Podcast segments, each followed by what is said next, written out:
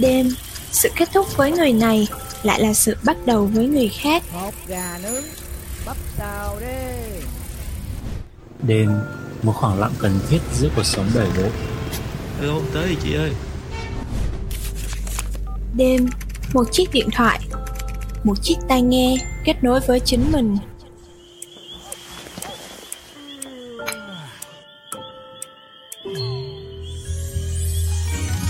Dù đang ở đâu hay làm gì, hãy cùng Khó Nói Dễ Nghe Midnight đêm nay, để lòng mình lên tiếng, để thân mình lắng nghe.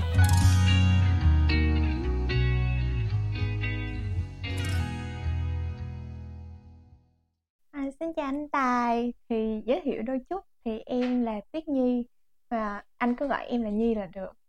Anh chào Nhi. Hôm nay anh đi từ đâu qua đây? Anh đi từ Bình Thạnh qua. Vậy là cũng gần. Anh hiện tại đang làm công việc gì vậy? Hiện tại thì anh không làm công việc gì. Anh cũng có làm, nhưng mà cái công việc anh làm thì nó sẽ không giống với mọi người. Anh sẽ đi một cái con đường khác. Em có thể hỏi cái con đường khác ở đây là cái gì được không? Con đường khác của anh hiện tại, để mà anh có thể chia sẻ với mọi người để mọi người hiểu được rõ ràng, thì anh cũng chưa có tự tin. Nhưng mà cái con đường này có thể là một cái con đường nó sẽ làm giúp ích được cho nhiều người hơn. Anh nghĩ là như vậy. Còn nếu mà cái con đường trước đây anh đi thì nó sẽ thiên về hướng để cho anh phát triển cái bản thân của mình. Là anh sẽ tìm đi con đường nào để cho mình có được, ví dụ như là tiền bạc, hay là địa vị xã hội, hay là có được tình yêu, có được những cái thứ mà mình mong muốn. Còn cái con đường hiện tại anh đi thì anh nghĩ là nó sẽ thiên hướng về suy nghĩ xa hơn. Nghĩ sao? Mà mình trước khi mình tiếp tục câu chuyện, anh em mình cũng ly một cái đi. Ok. Yeah. Anh nói là cái con đường trước đây của anh là theo hướng phát triển bản thân, nhưng mà em nghĩ thì phát triển bản thân thì ai mà không muốn, đúng không? Vậy thì lý do gì mà anh lại từ bỏ cái con đường đó vậy?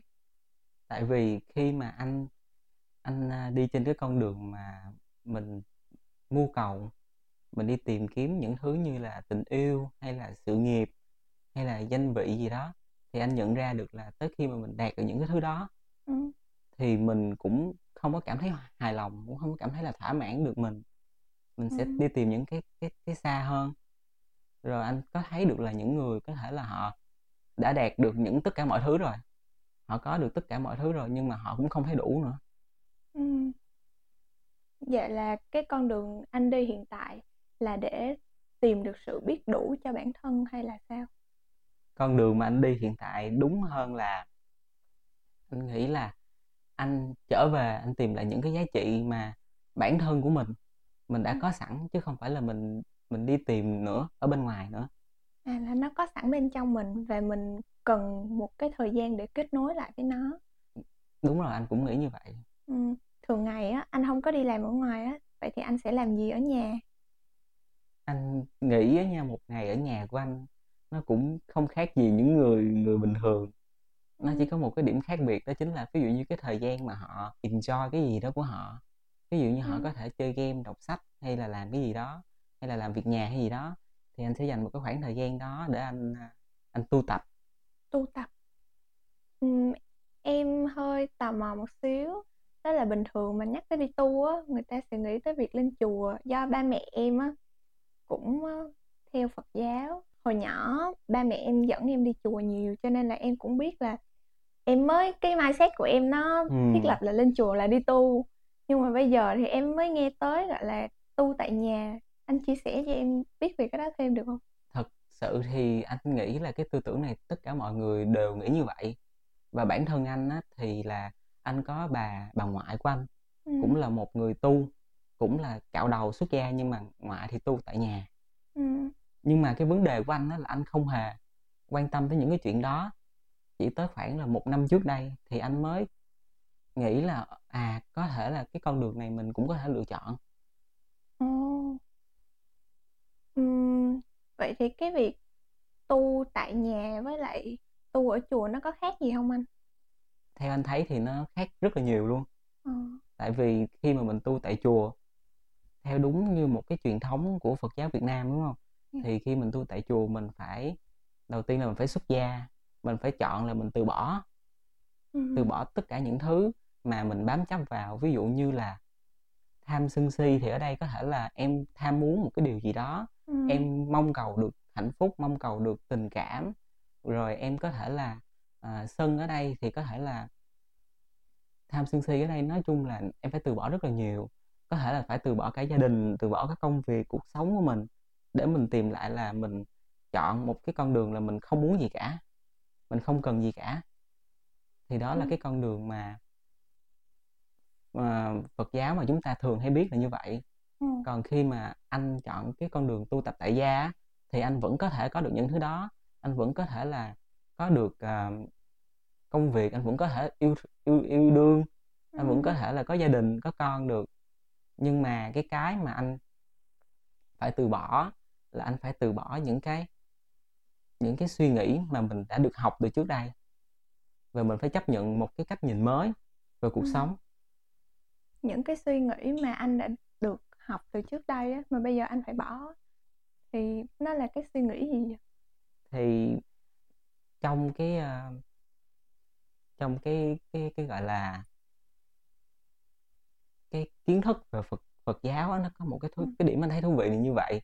Có nghĩa là em có biết là cái sự khác biệt giữa thông minh với lại trí tuệ nó khác nhau ở đâu, em nghĩ như thế nào? Thông minh với trí tuệ. Em nghĩ trước giờ em cứ nghĩ là hai cái từ đó là hai từ kiểu xem đồng nghĩa nhau. Em chưa từng nghĩ tới là nó sẽ có sự khác biệt luôn. Anh nghĩ là bản thân anh cũng chưa chắc là mình có thể hiểu rõ được. Nhưng mà theo những cái gì mà anh tìm hiểu cũng như anh chiêm nghiệm được đó, thì anh nhận ra được đó là cái thông minh hoặc là cái trí khôn hay là sự, nói chung là những cái từ như vậy đó liên quan á, là nó chỉ những cái gì mà mình học được. Mình học được từ bên ngoài, ví dụ như mình lên trường lớp hay là mình có những cái kinh nghiệm từ chuyện mình học hỏi từ những cái bên ngoài. Còn cái trí tuệ ở đây á, theo đạo Phật á, cái trí tuệ có nghĩa là cái đã sẵn có ở bên trong, chứ không phải là cái thứ mà mình học từ bên ngoài.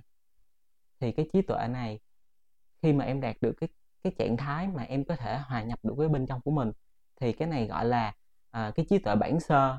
Mà cái trí tuệ bản sơ nó sẽ là thanh tịnh, nó sẽ không có bị ối nhiễm gì bên ngoài. Có nghĩa là bất cứ một cái hành động nào ở bên ngoài á, hay là bất cứ một cái hiện tượng nào đó, thì nó cũng không ảnh hưởng tới em. Thì cái khi đó người ta sẽ gọi cái trạng thái đó là cái Phật tính.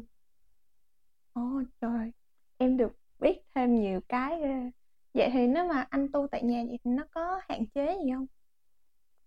Thật sự là lúc đầu anh tu thì rất là nhiều hạn chế. Tại vì mình tu á, thì mình phải đọc kinh, hay là mình phải trì chú, hay là mình phải có những cái nghi lễ của mình, thì nó sẽ ảnh hưởng tới mọi người xung quanh là đầu tiên. Và thứ hai là mọi người xung quanh cũng sẽ ảnh hưởng tới mình cũng sẽ bị khó chịu nếu mà mình nghe tiếng ồn hay là mình bị làm phiền gì đó. Nhưng mà nãy anh có kể là gia đình bên ngoại anh theo Phật mà, đúng không? Cái gia đình của bên ngoại anh theo Phật á, là chỉ đúng một mình bà ngoại của anh thôi. Bà ngoại anh tu giống như là tu gánh cả gia đình vậy đó. Tu gánh cả gia đình. Gánh cả gia đình. Nãy anh có người yêu rồi mà, đúng không? Đúng rồi, có người yêu rồi. Vậy thì cái việc mà tu tập tại gia đó, nó có ảnh hưởng gì tới mối quan hệ của anh với bạn đó không? Thật sự là thời gian đầu cũng có ảnh hưởng. Là nếu mà nói không thì cũng không đúng. Tại vì khi mà anh tu cái giai đoạn đầu á, thì anh sẽ rất là lo sợ là mình phạm những cái lỗi. Có nghĩa là những thứ mà, ví dụ như 5 giới cơ bản của Phật là không có được tà dâm. Ví dụ như vậy thì mình sẽ bắt đầu mình sẽ suy nghĩ như thế nào là tà dâm, rồi bây giờ mình có đang tà dâm hay không. Nên là anh cũng sẽ có những cái lo sợ lúc ban đầu. Nên là cũng sẽ không có thể nào mà thoải mái được với người yêu. Mình cũng nhiều khi ví dụ như là người yêu cũng muốn đi chơi hay là cái gì đó, ăn uống tiêu xài hay là cái gì đó, thì mình cũng cảm thấy là khi mình dành cái thời gian cho những cái chuyện đó thì là nó có đang giống như là mình có đang lãng phí hay không, kiểu như vậy. Ra khi mà nói tới tình yêu á, thì em thường nghĩ tới là cả hai sẽ cùng đi ăn, đi chơi, đi vui vẻ đâu đó. Còn không thì về nhà khô đồ nhau, kiểu sẽ có những cái sự thân mật nhất định chỉ người yêu mới có. Nhưng mà nói về tu tập hay Phật giáo thì nó lại ngược lại hoàn toàn luôn. Cho nên là em rất là confused về cái đó luôn. Thì kiểu có bao giờ mà bạn người yêu của anh thấy khó chịu hay là thấy có khi nào hai người cãi nhau về cái điều đó không? Thì thật ra là cãi nhau hàng ngày luôn. Ủa? Cãi nhau hàng ngày luôn. Tại vì khi mà anh tu quá thì cái điểm mà anh nhận ra được mình thay đổi nhiều nhất đó chính là anh có thể cảm nhận được mọi thứ xung quanh một cách là nó rõ ràng hơn. Ví dụ như người đối diện anh như thế nào thì anh sẽ hiểu được người đó, anh kết nối được người đó dễ dàng hơn.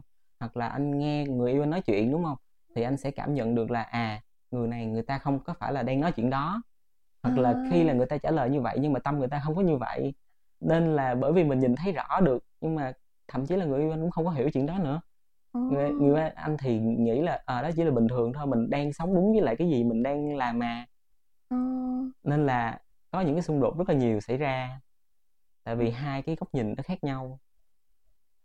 Em thấy là khi yêu đương á, thường là người ta sẽ ảnh hưởng về nhau nhiều lắm á, bất kỳ mảng nào luôn. Thì cái bạn người yêu của anh hiện tại á, có ảnh hưởng gì về cái lối sống của anh không? Ảnh hưởng theo hướng tích cực thật sự nha. Là rất ảnh hưởng, anh nghĩ là rất ảnh hưởng. Nếu mà về cái hướng tích cực á, thì là giống như là hai người đồng hóa luôn. Tại vì anh với người yêu anh sống chung với nhau mà sống riêng nữa. Là sống chung với nhau mà sống riêng có nghĩa là không có sống chung với gia đình. Là hai người sống chung với nhau nhưng mà sống riêng với gia đình. Dạ đúng rồi. Dạ. Em nghe sống chung với nhau mà sống riêng cái em bị bối rối. Rồi xong là anh cũng rất là ít ra đường nữa. Có nghĩa là cái người duy nhất mà anh gặp mà nhiều nhất luôn, dành nhiều thời gian nhất là người yêu của anh. Nên là hoàn toàn là cả hai đứa từ cách nói chuyện, rồi từ cách nói chung là tới gương mặt luôn, từ từ cũng thay đổi, cũng giống nhau. Người ta gọi là tướng phu thê hả? Kiểu như vậy. Yêu nhau dần cái nhìn ai cũng thấy hai đứa giống nhau. Em nâng lên một xíu nha. Mà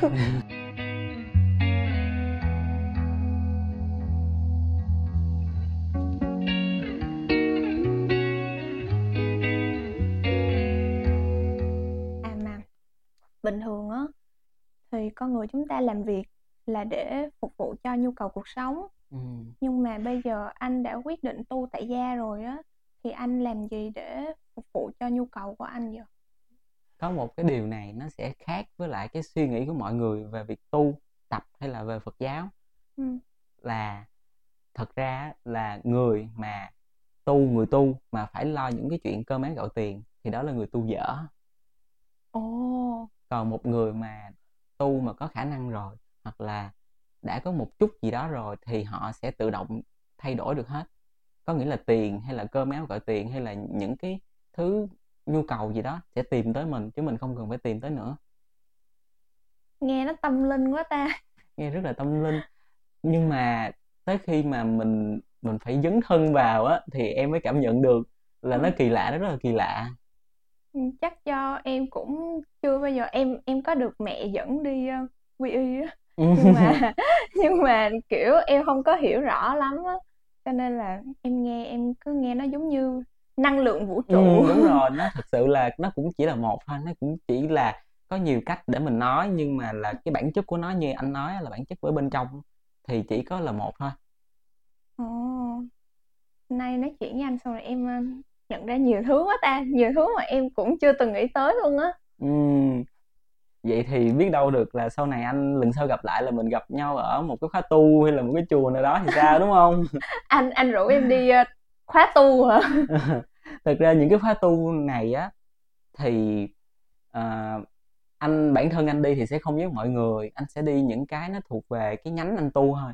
Cái nhánh anh tu là nhánh gì? Giống như nó sẽ rất là khác, giống như là Phật tử là phải có thọ 5 cái giới. 5 cái giới khi mà quy y á là không có được uống rượu.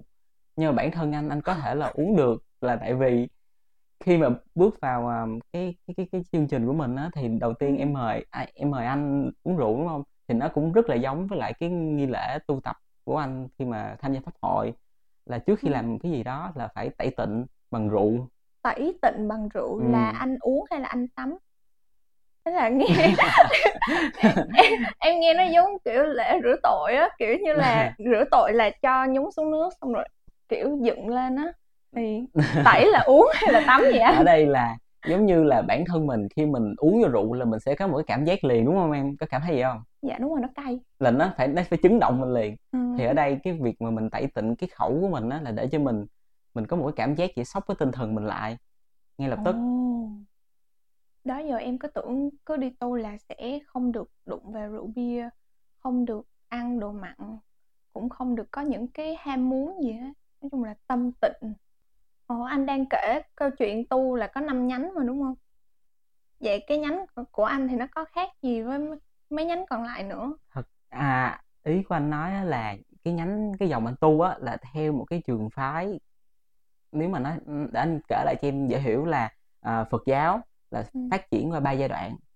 Ba giai đoạn hưng thịnh, có nghĩa là mỗi giai đoạn sẽ có một cái giáo lý khác nhau, nhưng mà đều là Phật dạy.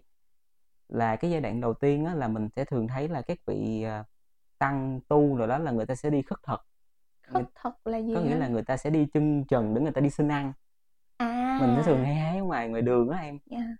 Thì cái nhánh này thì họ hoàn toàn là phải từ bỏ tất cả mọi thứ, từ bỏ gia đình, từ bỏ tiền tài, công việc, tất cả mọi thứ để họ chọn một cái lối sống là họ sẽ tốt nhất luôn á. Theo Phật dạy là phải vô rừng tu. Vô rừng luôn. Vô rừng không ăn uống, cứ như ăn uống là chỉ ăn đúng một bữa trước 12 giờ thôi. Là phải đi xin ăn cái bữa đó chứ không có được là dùng tiền mua hay cái gì hết, phải đi xin ăn cái bữa đó. Là cái việc này á, cái việc này là để làm cho mình nhanh chóng mình nhận ra được cái bản tâm của mình. Có nghĩa là ví dụ như là mình luôn nghĩ là nếu mà mình không ăn được, mình không uống được thì mình sẽ chết. Hoặc là mình nghĩ là nếu mình thiếu gia đình, mình thiếu tình thương thì mình sẽ rất là cô đơn, mình sẽ lạc lõng, mình sẽ không thể nào sống được. Nhưng mà khi mà mình đạt tới mình ở những cái trạng thái mà nó rất là khắc nghiệt thì khi đó mình mới nhận ra được là không phải như vậy. Thì khi đó khi mà họ bỏ bớt những cái chuyện ở bên ngoài rồi thì họ bắt đầu là không có chuyện gì để nghĩ tới, không có niềm vui gì hết, đúng không? Khi mình không có niềm vui, mình không có nghĩ tới gia đình, không có nghĩ tới ai hết trơn, không nghĩ tới việc làm hay gì hết trơn, thì bây giờ nghĩ tới cái gì? Em nghĩ là họ nghĩ tới cái gì? Em nghĩ là sẽ nghĩ tới bản thân hả? Đúng rồi, họ đâu có gì để nghĩ nữa đâu, nên họ chỉ có việc là nhìn bản thân mình thôi. Thì từ đó thì họ sẽ chiêm nghiệm ra được cái Phật tính.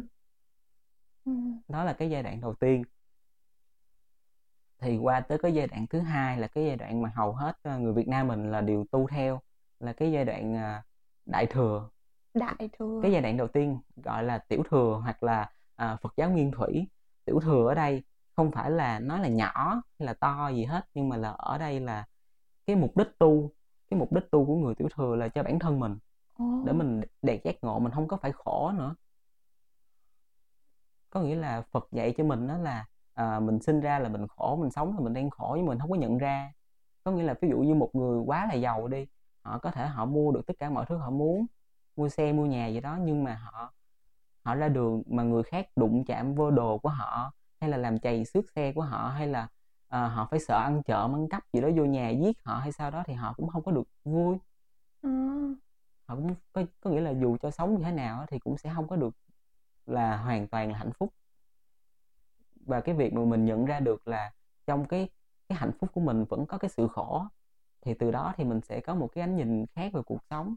Và khi mình gặp những cái chuyện khổ thì mình cũng sẽ không có thấy là mình khổ nữa, mình thấy là bình thường để mình vượt qua. Như kiểu tiêm vaccine đó hả? Kiểu như vậy. Còn nãy là anh đang nói tới Đại Thừa. Đúng rồi, anh nói tới giai đoạn Đại Thừa. Thì sau khi mà thật ra cái chuyện này á, anh biết là anh nói hơi nhiều, nhưng mà nó cũng rất là giống với lại cái chuyện mà vũ trụ. Có nghĩa là vũ trụ, cái sự liên hệ với Phật giáo với vũ trụ rất là giống nhau. Giống như bây giờ ở trái đất mình đang là một cái hành tinh, cái năng lượng số 1 gì đó hay là cái gì đó, thì muốn đạt được lên những cái năng lượng cao hơn thì phải có những cái nguồn năng lượng cao hơn, rồi phải chuyển hóa được cho cái thân của mình á, không còn là cái thân vật lý nữa. Mình không còn những, ví dụ như mình vẫn còn cái thân vật lý thì mình vẫn sẽ bị bệnh. Nên là mình phải có cái bước để mình phát triển. Giống như là mình coi phim thì có công nghệ AI hay là cái gì đó để cho lưu trữ là được, chỉ lưu trữ là những cái gì mà giống như là trí tuệ của mình thôi. hay là thay đầu hay là cái gì đó kiểu vậy, em có hiểu em không? Em hiểu. Có nghĩa là mình muốn vượt lên thì mình phải có những cái giai đoạn chuyển biến như vậy. Thì cái con đường mà tu tập nó cũng giống như vậy. Khi mà em nhận ra được Phật tính của mình rồi, em nhận ra được ok mình có thể thành Phật, rồi sau đó rồi mình có thể thoát được khổ hoàn toàn, không còn nghĩ đến những cái chuyện đó, thì cái giai đoạn nó sẽ gọi là em sẽ trở thành một cái vị A-la-hán. A-la-hán.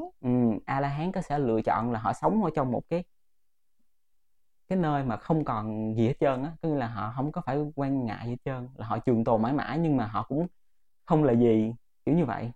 Vừa là trường tồn mãi mãi nhưng mà cũng vừa là không là gì. Để dễ hiểu là không khí.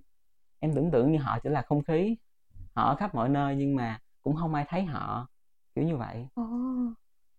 Thì cái giai đoạn thứ hai là giai đoạn đại thừa, là tại vì từ một vị A-la-hán mà muốn làm một vị Phật. Phật ở đây là một cái nguồn năng lượng rất là cao, có nghĩa là cái vị Phật mà ở trái đất của mình là Phật Thích Ca Mâu Ni đi, thì chỉ là một trong số rất là nhiều vị Phật khác.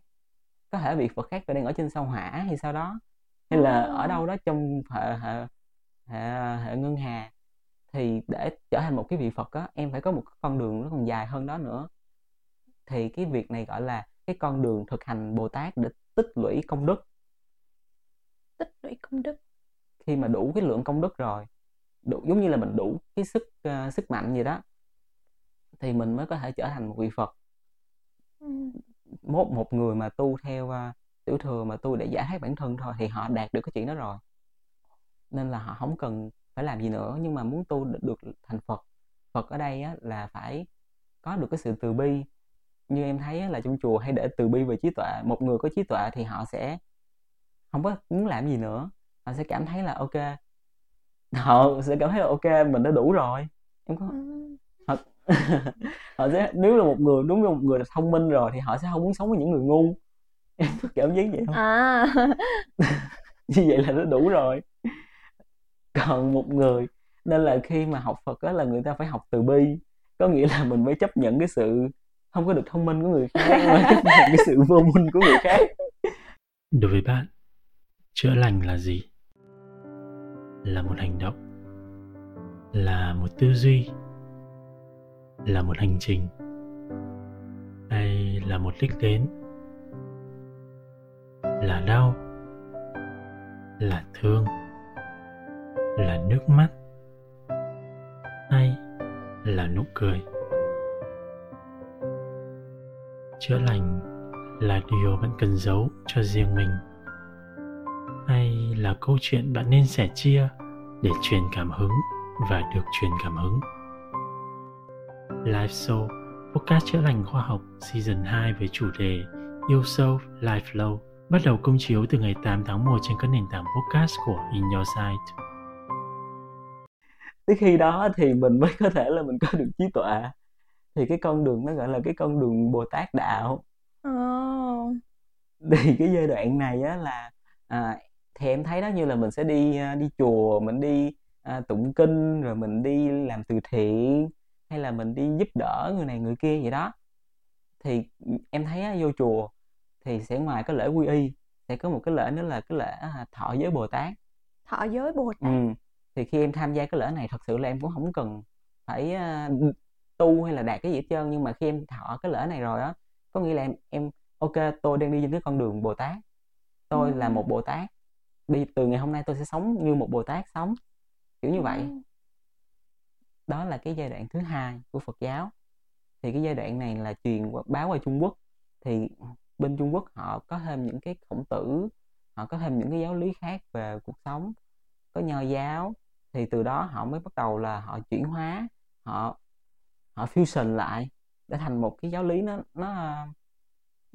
nó gọi là nó phù hợp với tất cả mọi người, chứ không phải là những người mà chỉ có vô rừng tu. Nên vậy nên là mình mới có được cái Phật giáo Đại Thừa rộng rãi ở Việt Nam mình, và Phật tử tại gia thì cũng dễ dàng để tu tập hơn. Đó là giai đoạn thứ hai. Thì như anh đã chia sẻ rồi, là cái thời gian đầu là anh không có biết gì hết trơn. Dù anh biết là bà ngoại anh tu, nhưng mà anh cũng không có quan tâm. Tại vì anh nghĩ là anh không phải là thuộc về cái chuyện đó, anh không có thuộc về chuyện là phải cạo đầu hay là cái gì đó kiểu vậy. Anh không có thuộc về chuyện là đọc cái kinh, tại vì anh nghe anh cũng hơi sợ. anh nghe đọc hơi giống, tại vì nghĩ tới đọc kinh là chỉ nghĩ tới đám ma thôi. Đúng rồi nên nghe cái tiếng tụng. Anh cũng không có giỏi những cái nghi lễ, anh cũng không có giỏi kiểu cung kính người khác, anh rất là giống như là anh rất là mất dạy, kiểu anh thấy người khác anh sẽ né, chứ anh không có phải anh không thích chào người khác, anh sẽ thích né người ta, nên là anh không có gọi là có vai được với lại Phật giáo cái giai đoạn đó. Tới khoảng trước một năm trước á là người yêu của anh có giới thiệu cho anh về một cái kinh về Phật giáo Tây Tạng. Thì cái thời gian đó là anh công việc của anh á thì nó rất là rảnh, là anh có thể nghe, anh vừa làm anh vừa nghe cái gì đó được, thì anh chọn nghe chuyện ma của Misu. Trước đó là công việc của anh là anh làm gì? Lúc đó là anh làm một cái gọi là gì ta, anh làm một cái thợ làm yến. Yến xào. Đúng rồi. Thì khi đó là anh nghe chuyện ma mà anh thấy nó có một cái mô típ à, kiểu vậy, cứ giờ cái chuyện mà có sốc tới cỡ nào thì nó cũng chỉ có một cái mô típ là như vậy thôi, nên là anh cũng thấy chán. Thì bắt đầu anh nghe thử những cái khác, thì anh nghe về cái Phật giáo Tây Tạng, thì nó giống như là một cái cánh cửa mới cho mình, một cái thế giới mới, tại vì nó rất là mới, giống như chuyện mình đi tu mình có thể có được nhiều tiền, mình tu mình có thể đẹp, mình bị hói mà mình tu mình có thể hết hói.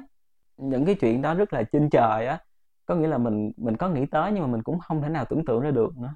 Tu hói, tu để hết hói, đẹp tu để không đẹp, tu để được đẹp.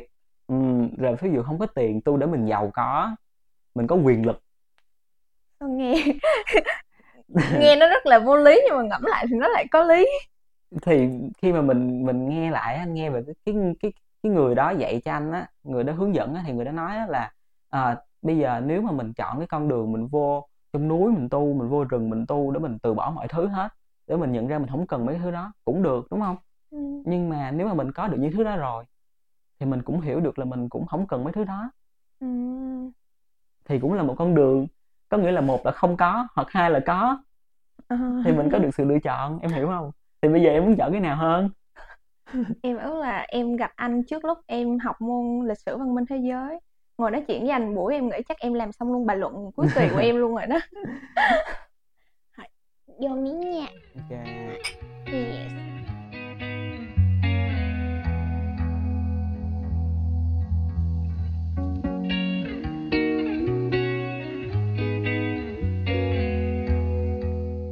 Cái thời điểm mà anh quyết định tu tại gia, bạn bè xung quanh với lại gia đình anh có nói gì không? Có, chắc cũng phải có ngăn cản chứ, đúng không? Thật ra là anh nghĩ là mọi người khi nghe tin đó mọi người cũng kiểu cũng kiểu không có bất ngờ lắm. Ủa sao vậy? Anh kêu lúc trước anh mà hổng xì tin lắm mà.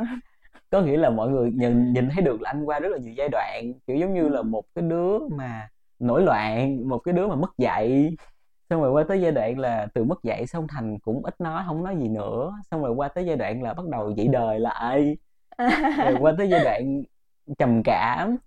Có những lúc đó mà cũng không muốn gặp anh, cũng không biết gặp ở đâu kiểu vậy, thì anh nghĩ là họ cũng nghĩ ra là thằng này chắc cũng phải có một cái gì đó, cái trò gì mới, một cái giống như là một cái giai đoạn nào mới, một con người nào mới kiểu như vậy.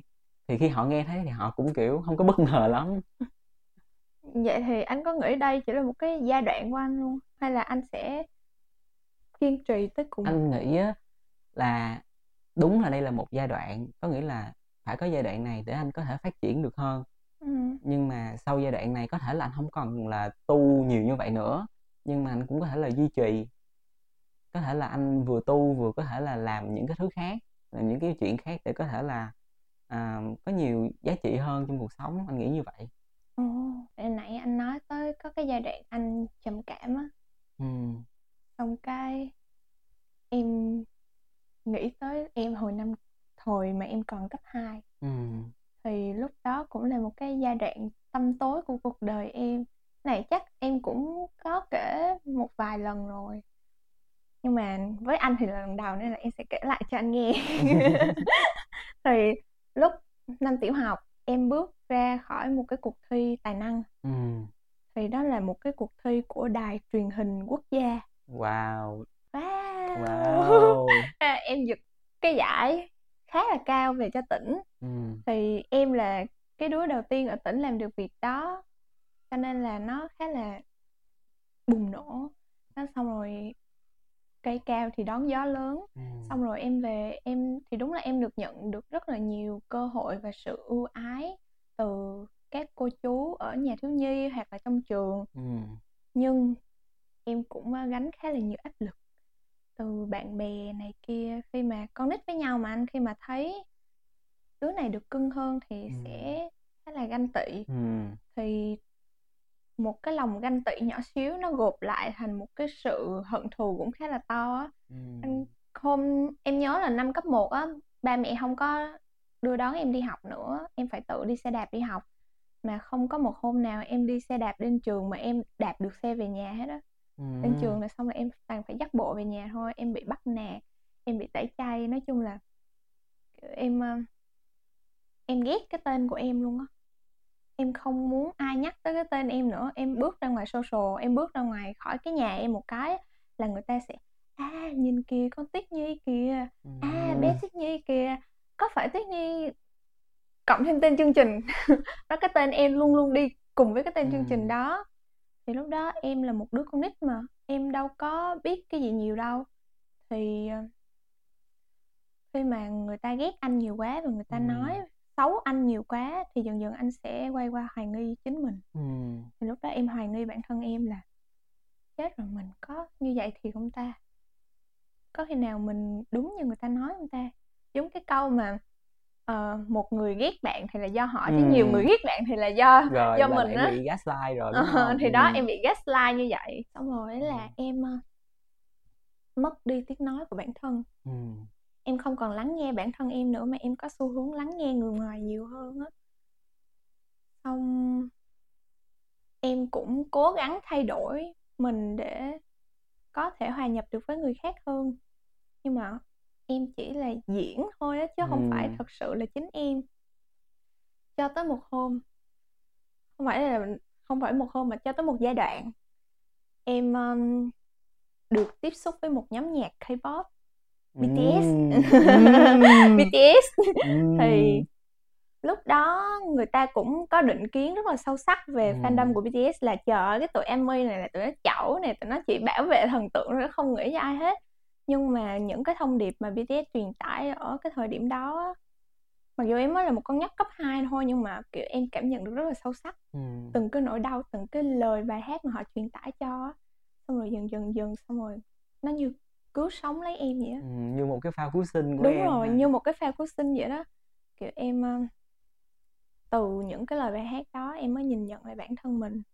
Xong rồi em mới dần dần em tìm được một cái lối ra nhỏ nhoi ở trong cái khu rừng mịt mù mà em tự tạo cho em. Xong rồi em mang suy nghĩ là bây giờ tao không cần bố con thằng nào chơi tao nữa hết, tao sẽ là hữu xạ tự nhiên hơn. Ta sẽ là chính tao, ai mà thích cái bản thể của em hiện tại thì sẽ tự tới chơi em thôi. Thì đúng là nó work thật, và em được là chính em học cách yêu thương bản thân mình và em học cách chấp nhận những cái thiếu sót mà em có. Lúc trước á, em rất là sợ sai, em hay giấu dốt á, kiểu bởi vì em lòi ra cái dốt, cái sai của em một xíu thôi là sẽ bị chỉ trích ngay á. Nhưng mà bây giờ thì em nghĩ là em không còn vậy nữa. Em chấp nhận là em cũng còn nhiều thiếu sót, em còn nhiều cái dốt cần học. Cho nên là nó cũng nhẹ nhàng hơn rất là nhiều. Thì quay về anh đi, thì cái con đường tu tập á, nó có phải là cái phao cứu sinh của anh ở cái thời điểm anh bị trầm cảm không? Hay là khi mà anh trầm cảm qua rồi thì anh mới tìm đến con đường tu tập? Cái giai đoạn mà anh bị trầm cảm thì lúc đó anh cũng chưa có được cái phao cứu nào đâu. Cái lúc đó là cái người dì của anh, mà là cái người dì đó có làm một cái chuyện mà kiểu là nó cản trở công việc cũng như là cản trở cái định hướng cuộc đời của anh. Có nghĩa là anh hồi đó, tại vì gia đình của anh á là ở bên Mỹ, bà ngoại anh là tu nhưng mà bà ngoại bên Mỹ, thì á, là có một cái cơ hội để anh được qua bên đó học. Nhưng mà cái người gì đó thì không, anh nghĩ là cũng vô tình thôi, cái người gì đó cản trở cái chuyện đó nên là anh cũng không thích cái người gì đó. Nhưng mà rồi tới lúc đó là anh nguyên một năm trời anh chỉ ở nhà thôi, anh không làm gì hết, là anh chỉ đúng là ở ngoài cái phòng khách, anh nằm ở ngay phòng khách luôn, anh không làm gì hết trơn, là chỉ dành thời gian để anh coi streamer. Hồi đó là anh coi anh độ không, anh thử anh coi thật sự là cũng có một cái sự rất là không có được hòa nhập với mọi người nữa, là thay vì mọi người coi những cái đó đúng không, thì anh lại coi những cái streamer ở bên Bắc Mỹ. Nên là hoàn toàn không thể nào mà kết nối được với lại những người, ví dụ như giờ có ra tiệm net thì cũng không ai mà có cái có cái kiểu như anh, kiểu như vậy. Nên là nó rất là, anh cảm thấy giống như là mình không có thuộc về cái nơi này, mình không có thuộc về cuộc sống này, chỉ có con đường duy nhất để mình thay đổi, mình có một cuộc sống như mình mong muốn là mình đi Mỹ thôi. Nhưng mà hoàn toàn không thể nào đi được, tại vì cái cơ hội duy nhất của mình là bị cái người đó phá rồi. Nên là anh hoàn toàn là không ra đường, không đi chơi, bạn bè không liên lạc với anh luôn. Thời gian đó là anh điện thoại anh không nghe máy cứ một người nào, anh chỉ dùng điện thoại anh là để anh coi những cái gì anh thích thôi. Là cả một ngày trời là anh nói chuyện với lại gia đình anh cũng chưa tới 5 câu đâu, mà cũng không ai quan tâm hết, cũng không ai muốn nói chuyện với anh. Nhưng mà khi mà em bất lực á thì em thường có xu hướng tìm về bạn bè hoặc là gia đình. Nhưng mà như anh nói thì gia đình không có muốn nói chuyện với anh, còn bạn bè thì anh lại khước từ sự quan tâm của họ. Thì lúc đó anh phải xả cái sự tiêu cực của mình ở chỗ nào? Anh á, thì anh chỉ có sống ở trong một cái thế giới của người khác. Sống có nghĩa là anh sẽ enjoy cái chuyện của người khác. Có thể là anh sẽ idol người đó nào đó, anh sẽ theo dõi cái cuộc đời của người ta hay sao đó. Thì anh cảm thấy mình tìm được cái niềm vui ở đó, chứ mình cũng không có quan tâm tới chuyện là mình tôi phải sống với cuộc đời của mình. Thì cái giai đoạn đó là như vậy. Vậy thì làm sao để anh thoát ra khỏi nó? Lúc đó là anh nghe một cái tin là gia đình của anh báo á, là cái người cô đó đó, cái người gì đó đó, là người gì đó trước đây đã bị bệnh ung thư rồi, nhưng mà là lại bị di căn nữa. Thì á, là con của người gì này bên Mỹ, lúc đó là người gì này duy nhất chỉ có một mình cổ thôi à, là đang ở trên bệnh viện ung bướu, là cũng gần nhà anh luôn, là đi xe ôm là chỉ có 10.000 thôi à. Thì lúc đó là không có người coi á, có nghĩa là cũng có mướn người để giúp đỡ cái gì đó trong cái bệnh viện rồi, nhưng mà không có người nào vô. Thì lúc đó anh mới là người đi vào đó để anh chăm thôi, anh đưa đồ ăn thôi. Thì anh vào trong đó là cái khoa đó là cái khoa anh không có biết cái tên chính xác, nhưng mà giống như là chờ chết vậy đó, có nghĩa là giai đoạn cuối rồi. Thì trong đó anh sốc hoàn toàn luôn, tại vì lần đầu tiên mình tới một nơi mà lúc thời gian đó là chưa có những cái bệnh dịch, có nghĩa là những người mà đeo khẩu trang ngoài đường đó là chỉ có là những người không có muốn người ta thấy mặt mình như vậy thì người ta mới đeo thôi. Nhưng mà trong đây là bắt buộc phải đeo khẩu trang, rồi kiểu là phải liên tục là tẩy trùng, là bước vào cầu thang là nghe một cái mùi sọc lên, một cái mùi clo rất là nặng. Là hoàn toàn không thể nào mà không đeo khẩu trang ra đó được, tại mùi rất là nặng. Thì là muốn thăm người thân cũng không thăm được, là chỉ có những giờ, ví dụ như giờ trưa thì được vào một chút, rồi xong rồi tới chiều là phải đi ra. Rồi á, là nói chung là rất nhiều hạn chế. Thì khi đó anh vào đó, bản thân anh á, thì anh lúc đầu anh rất là lo sợ, rất là ngại. Anh nghĩ là những người trong đó sẽ rất là kiểu khó chịu, kiểu tại vì họ này nọ này kia, họ bệnh tật. Nhưng mà khi anh vào thì kiểu anh thay đổi hoàn toàn luôn, là tất cả mọi người trong đó tuy là họ bệnh rất là nặng, rồi họ rất là đau, đau mà có thể là họ không thể nào mà diễn tả được luôn. Nhưng mà tất cả mọi người là họ vẫn luôn là nở một cái nụ cười với mình hay là sao đó. Có nghĩa là ví dụ mình mà chạm một ánh mắt với một người bệnh nào thì họ cũng sẽ, họ luôn đối xử với anh một cách nhẹ nhàng nhất mà có thể. Anh cảm thấy giống như là họ không có một cái sự soi xét gì mình, tại vì mình bị trầm cảm thì cũng do là mình cảm thấy mình bị nhiều áp lực quá. Nhưng mà khi vào đó thì không có một áp lực gì hết. Thì anh mới suy nghĩ là tại sao họ lại như vậy được, tại sao vậy, rồi bây giờ như vậy thì họ sống để làm gì nữa. Thì anh mới nhận ra là cái cuộc sống mình, nếu mà mình bị những cái áp lực ở bên ngoài, rồi mình trầm cảm hay sao đó, mình có những cái chuyện để mình nghĩ tới chuyện là mình ok, bây giờ tôi không có làm gì để tôi tốt lên được hết trơn, là tôi chỉ có chờ chết thôi. Nhưng mà có những người thì họ đang chờ chết thật sự thì họ lại rất là muốn sống. Anh mới nhận ra được là mình có thể làm cái gì đó giúp họ được. Và khi mà mình giúp họ được thì tự nhiên mình có một cái niềm vui, nó rất là, không phải là mình tự hào hay gì hết, nhưng mà mình cảm thấy rất là nhẹ nhàng trong cái thân tâm của mình vậy. Thì lúc đó anh kiểu ví dụ người nào nhờ anh được cái gì thì anh giúp, hoặc là không có nhờ gì được thì anh cũng vui vẻ. Thì từ đó là anh cảm giác được là cái cuộc đời mình nó rẽ hướng á. Cái hướng trước đây là anh cứ bị cái áp lực là tôi không thể nào mà tôi thành công như cái con đường của mình được, tôi không có biết được là cái sự nghiệp của mình là cái gì, hay là cái career của mình, hay là cái sứ mệnh của mình là cái gì. Nhưng mà sau khi mình nhìn ra được cái chuyện đó, cái anh rẽ hướng sang là ok, tôi có thể không sống được cái cuộc đời mình mong muốn, nhưng mà tôi có thể làm cái gì đó cho cuộc đời của người khác. Làm cái gì đó cho cuộc đời của người khác. Có thể là mình có thể làm cho họ nở một nụ cười, mình có thể nói một cái câu gì đó xàm để cho họ cười, thì cũng có thể là làm cho họ nhẹ nhàng được cái mood của họ.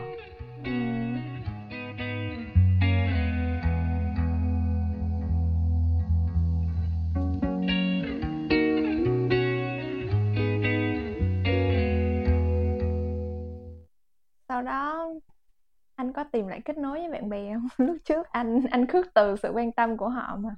Thì thật sự là khi mà anh quay lại á thì mọi người cũng kiểu ủa mới như ngày hôm qua vậy đó, mày kiểu mày mất tích 1 năm mà cũng như mới như ngày hôm qua, mày cũng đâu có thay đổi gì đâu như vậy á. Tại vì thật sự là anh xưa giờ anh vẫn luôn là cái người mà chọc cười mọi người, cũng kiểu như vậy. Anh có thể là anh sẽ có nhiều lúc anh sẽ kiểu khóc lóc rên rỉ, hồi đó là anh sẽ hay có rất là yếu đuối á.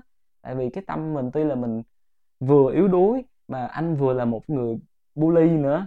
Anh đi bully người ta thật hả? Sự là cái giai đoạn giống như là khi em kể cái câu chuyện mà em bị bạn bè bắt nạt á, thì anh cũng hơi chạnh lòng một xíu.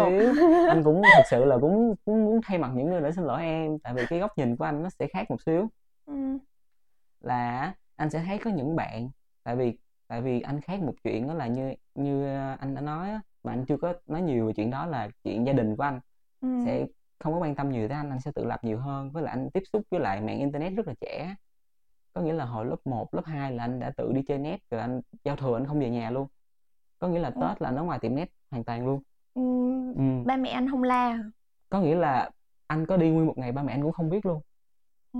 Đó là một cái chuyện mà bởi vậy nên anh cảm thấy là có một cái sự rất là khác biệt với mọi bạn bè á, nên anh không thể nào kết nối nhiều được với mọi người. Có nghĩa là bạn bè trên trường họ có thể thấy anh vui vẻ như vậy, nhưng mà sau khi về nhà thì kiểu cuộc sống khác nhau hoàn toàn, nên là rất là khó để kết nối bạn bè. Nên mà khi mà anh như em nói là anh có kết nối bạn bè lại được không thì kết nối cũng bình thường, nhưng mà vẫn có một cái điểm gì đó không có thể nào chạm tới nhau được. Họ thấu hiểu được hết mình, họ thấu hiểu được những cái chuyện đó, nhưng mà cuối cùng thì nó cũng vậy thôi. Cái việc mà ba mẹ anh lạnh nhạt với anh từ nhỏ, anh có nghĩ là nó có ảnh hưởng gì tới mối quan hệ của xung quanh anh khi anh lớn lên không? Nó vô tình ảnh hưởng tới anh. Nhiều người nghĩ là chuyện mà ba mẹ không yêu thương con cái hay là cái hoàn cảnh không tốt thì dẫn tới là những cái đứa trẻ nó sẽ bị hư hỏng, hoặc là nó sẽ không có được đi đúng con đường. Nhưng mà cái cảm nhận cá nhân của anh á, thì là không phải như vậy. Có nghĩa là bởi vì khi mà anh nhìn nhận được là ok, ba mẹ của mình không giống ba mẹ của người ta, hoặc là gia đình của mình cũng không giống, cái cuộc sống của mình cũng không giống người ta, thì khi đó anh nhìn nhận ra được là ok, sau này mình không có muốn như ba mẹ mình cũng không có muốn đối xử với người khác như cách mà ba mẹ mình đối xử với mình, hoặc là mình cũng không có muốn là mình lấy đi cái gì của người khác. Mẹ em cũng đôi lúc đối xử với em với cái cách dạy mà hồi xưa ông bà hay thường coi là đúng á, nhưng mà bây giờ thì nó không còn phù hợp nữa. Thì em cũng từng rất mạnh miệng nói là mai mốt con sẽ không đối xử với mọi người như cách mẹ đối xử với con đâu.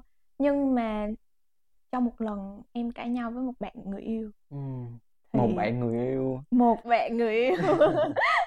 thì khi mà cái cơn nóng giận của em nó bộc phát á, em không thể kiềm chế được, xong rồi em bùng nổ ra. Thì sau khi mà nách tài le rồi, sau khi xong hết rồi, xong xuôi mọi chuyện hết rồi, em mới ngồi em ngẫm lại. Thì em thấy là cái cách giải quyết vấn đề của em lúc đó không khác gì mẹ hết. Thì em lại cảm thấy rất là buồn, rất là bàng hoàng á. Rồi em mới nhận ra là dù ít hay nhiều, dù muốn hay không muốn, mình luôn sẽ bị ảnh hưởng bởi ba mẹ, bởi môi trường nuôi nấng theo một cách gì đó. Thì khi mà anh nói mà anh sẽ không đối xử với mọi người theo cách mà ba mẹ đối xử với anh á, Thì em thấy trời ơi, mình cũng đã từng nói như vậy nhưng mà mình không làm được. Không làm được ha? Ừ. Anh có làm được không? Anh nghĩ là mỗi người thì sẽ có rất là nhiều khía cạnh, chứ không phải là chỉ có, không phải là một người sẽ sống một cuộc đời gì cả đời, hay là sống với một cái tính cách gì cả đời. Sẽ có lúc mình vui vẻ, có lúc mình buồn. Anh nghĩ như vậy. Nên là cái quan trọng là để mình đi được đúng hướng hay không, là mình nhận biết được là ok, mình có như thế nào đi nữa thì mình vẫn nhớ được tôi là người như thế nào. Anh nghĩ đó mới là chuyện quan trọng.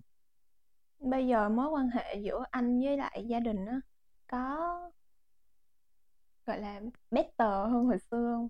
Ừ, anh cảm thấy rất là tốt. Anh nghĩ là sau khi mà tu tập thì nó thật sự nó tốt hơn nhiều. Tại vì á, là như mẹ anh á, là mẹ anh sẽ không có lo cho anh nhiều, cũng như mẹ anh sẽ có những cái nỗi lòng riêng của mẹ anh. Thì lúc đó anh cũng nghĩ là tại sao có một người mà kiểu 40-50 tuổi mà vẫn chơi nhiều hơn hả con nít. Thế nhưng mình sẽ ganh tị, mình sẽ nghĩ tại sao là trong khi mình đây, ví dụ mình 10 mấy 20 tuổi mà mình không vui chơi ăn nhậu hay là gì hết, mà tại sao mẹ mình tới tuổi đó rồi mà cũng chưa già, chưa lớn à, mẹ mình vẫn còn là con nít à. Nhưng mà ấy là anh 20-30 tuổi nhưng mà không có được vui chơi như vậy là do gánh nặng gia đình đè lên vai anh hay sao? Không, anh nghĩ là anh vẫn có những thời gian vui chơi chứ, anh vẫn có những cái trải nghiệm cá nhân của mình.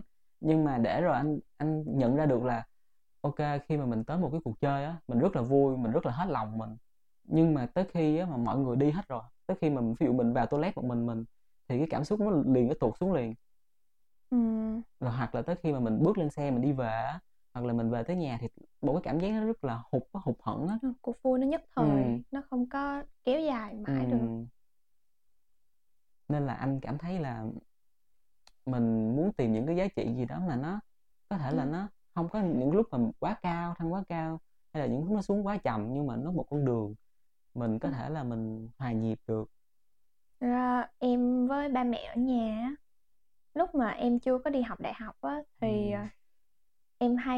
em với mẹ hay có những cuộc tranh cãi, vì em với mẹ tính tình nó cũng khá bướng giống nhau. Mà góc nhìn của hai mẹ con thì lại quá khác nhau, nên kiểu gì cũng sẽ xảy ra tranh cãi à. Còn em với ba thì lại ít nói chuyện. Vì ba em là một người kiểu trong nóng ngoài lạnh á. Ba em không bao giờ bày tỏ tình cảm với em hay với mẹ hay với bất kỳ ai hết. Ba chỉ bày tỏ lúc ba xỉn thôi. Thì đó, cho nên là cái mối quan hệ giữa em với ba mẹ nó cũng rất là mờ nhạt. Cho tới khi mà em đi học xa thì bắt đầu ba mẹ thấy nhớ con rồi đó. Thế là ngày nào cũng gọi, thế là ngày nào cũng nói chuyện, thì dần dần cái mối quan hệ nó cũng khăng khít hơn. Nên chắc em nghĩ là gia đình anh cũng vậy ha. Khi mà anh lớn lên rồi thì cũng bắt đầu quay về cái gia đình, kiểu tìm được cái sự connection nó khăng khít hơn là hồi nhỏ. Anh cũng thấy vậy. Rồi em nghĩ á, là những cái chuyện như vậy á, thì em nghĩ là có bài học nào cho bản thân mình không? Chuyện về gia đình. Em á, có chứ. Cái em nghĩ là gia đình là cái thứ ảnh hưởng lên cái con người và tính cách em nhiều nhất luôn á. Kể cả những nỗi đau hay kể cả những cái sự vui vẻ, nó em đều nhớ rất rõ, mặc dù từ lúc bé cho tới lớn, cả một hành trình rất là dài. Nhưng mà bất kỳ một cái sự kiện gì em cũng đều nhớ rõ, và nó hình thành từng xíu một trong con người em. Cho nên là đúng là sẽ có những lúc mà em cảm thấy nó gây ra cho em một số vết thương lòng, chưa chắc nó đã lành được, nhưng mà em coi nó như một bài học để em đối xử tốt hơn với mọi người. Em cũng học được cách bao dung và tha thứ nữa. Vậy là em cũng yêu thương, em cũng trái tim yêu thương đúng không? Em là một khoa học có trái tim yêu thương. Cảm ơn anh Tài hôm nay đã đến cùng em nói chuyện một buổi rất là vui. Em học được rất là nhiều thứ, và có những cái mà em chưa từng nghĩ tới luôn á, mà anh nói xong rồi em mới nhận ra rất là nhiều điều. Hy vọng là em sẽ được đón anh thêm nhiều lần nữa. Trời, nếu vậy thì quá vui rồi. Có nhiều cơ hội để chia sẻ hơn với em với lại mọi người. Anh nghĩ rất là vui, rất là hoan hỉ. Từ Bình Thạnh qua đây cũng gần mà đúng không? Cho nên là hẹn gặp anh ở những số sau nha, nhớ nha. Okay. Rồi, xin chào tạm biệt các bạn khán thính giả của Khó Nói Dễ Nghe Midnight. Hẹn gặp lại các bạn ở thứ 7 tuần sau nhé. Xin chào tạm biệt và chúc các bạn có một đêm ngon giấc. Đối với bạn, chữa lành là gì? Là một hành động, là một tư duy, là một hành trình, là một đích đến, là đau, là thương, là nước mắt, hay là nụ cười. Chữa lành là điều bạn cần giấu cho riêng mình, hay là câu chuyện bạn nên sẻ chia để truyền cảm hứng và được truyền cảm hứng. Life Soul, podcast chữa lành khoa học Season 2 với chủ đề Yêu Soul, Life Flow, bắt đầu công chiếu từ ngày 8 tháng 1 trên các nền tảng podcast của In-your-sight.